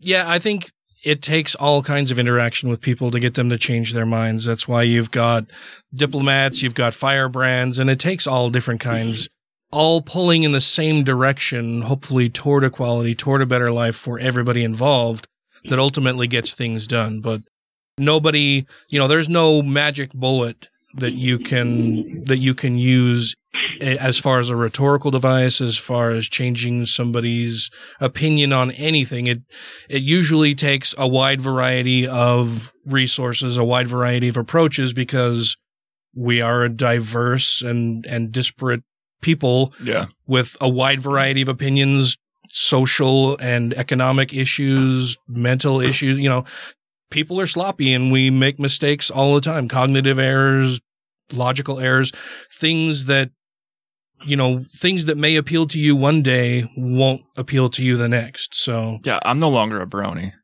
you're no longer a brony. well, oh, I'm sad to hear that, Ryan. Who am I gonna Yeah. bro? Who am I gonna brony down with now? uh, that'll wrap it up for the regular portion of the show. We're gonna move into the Patreon portion here momentarily. Can you stick around with us for that? Yeah, that would be fine. Awesome. Before we go, I want to make sure that we thank our Patreon supporters. That would be Alan Firth, Newmania, Christy Kalbach, Gaytheist, Larry Wilson, Stephen Andrus, Let Them Eat Kofefe. two skeptical chaps. Oh, happy birthday, Mr. Dan Morris today. Yeah. You won't hear this until later. so Dr. Dan Morris, happy happy belated birthday. Is it my turn? Michelle Short, Vanessa, Free Thinker 215, Utah Outcasts, Janet Uter, Marius Kotbutrikowski, Wesley What- Aaron. Andrew Vodopich. I always do that. Yeah, you I, like, don't, you I don't know why. Can't I- wait to get get in the next time. hey, Taylor, what's your name? Uh, uh, Taylor Graham. Hey! Angelica, Jeremy Goodson, Brandy Hamrick, Megan Kennedy, The Foz, Jeff Peterson, Jesse Pointer. Savita Kuna. and the Purple Dragon. Thank you all very, very much. And so until next week, crucify a turkey. Leave a review to achieve your bannoning. And rate the show five times a day toward Dave Bannon. And I didn't fucking think of a thing so far. God damn it. Um, I thought of mine when before the show even started. I'll bet you did, and I should probably start doing that. Leave a review and get one bin. Ah, oh, I fucked that up. okay, so let, good because then I can I can start my bit over. And so until now you see what actually happened. This is why it takes us four hours to do a podcast some nights. Oh. Since you enjoyed today's episode, go back and read those. Fuck. I might have accidentally talked over you when you started again. accidentally, No, it's, uh, accidentally with that's my cool. mouth Where's into the microphone. Where I gave a profile on Steve Bannon, you can find out just how terrible a guy he was. Cool. But isn't he still a terrible guy? No. Fuck. okay. All right. One more time.